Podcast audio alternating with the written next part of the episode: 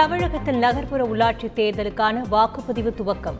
காலையிலேயே வாக்களிக்க வரிசையில் காத்திருந்த வாக்காளர்கள்.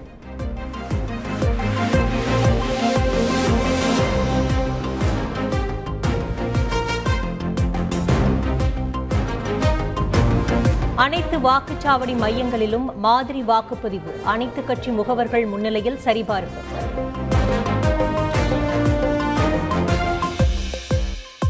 மாலை ஐந்து மணி முதல் ஆறு மணி வரை கொரோனா நோயாளிகள் வாக்களிக்க ஏற்பாடு. அனைத்து முன் எச்சரிக்கை நடவடிக்கைகளும் தயார் நிலை. முழு கண்காணிப்பில் வாக்குச்சாவடி மையங்கள். மாநில தேர்தல் ஆணையர் பழனிக்குமார் தகவல். நகர்ப்புற உள்ளாட்சி தேர்தலை நியாயமாகவும் நேர்மையாகவும் நடத்த நடவடிக்கை. சென்னை உயர்நீதிமன்றத்தில் மாநில தேர்தல் ஆணையம் தகவல். தேர்தல் சிறப்பு பார்வையாளராக நாகராஜன் நியமனம். மாநில தேர்தல் ஆணையம் நடவடிக்கை.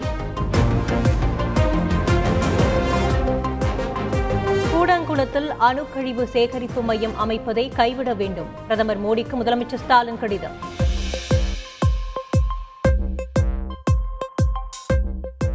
முல்லை பெரியார் விவகாரத்தில் கேரள அரசின் நிலைப்பாடு உச்சநீதிமன்ற தீர்ப்பிற்கு முரணானது. தமிழக உரிமையை எக்காரணம் கொண்டும் விட்டுக் கொடுக்க முடியாது என அமைச்சர் துரைமுருகன் கண்டனம்.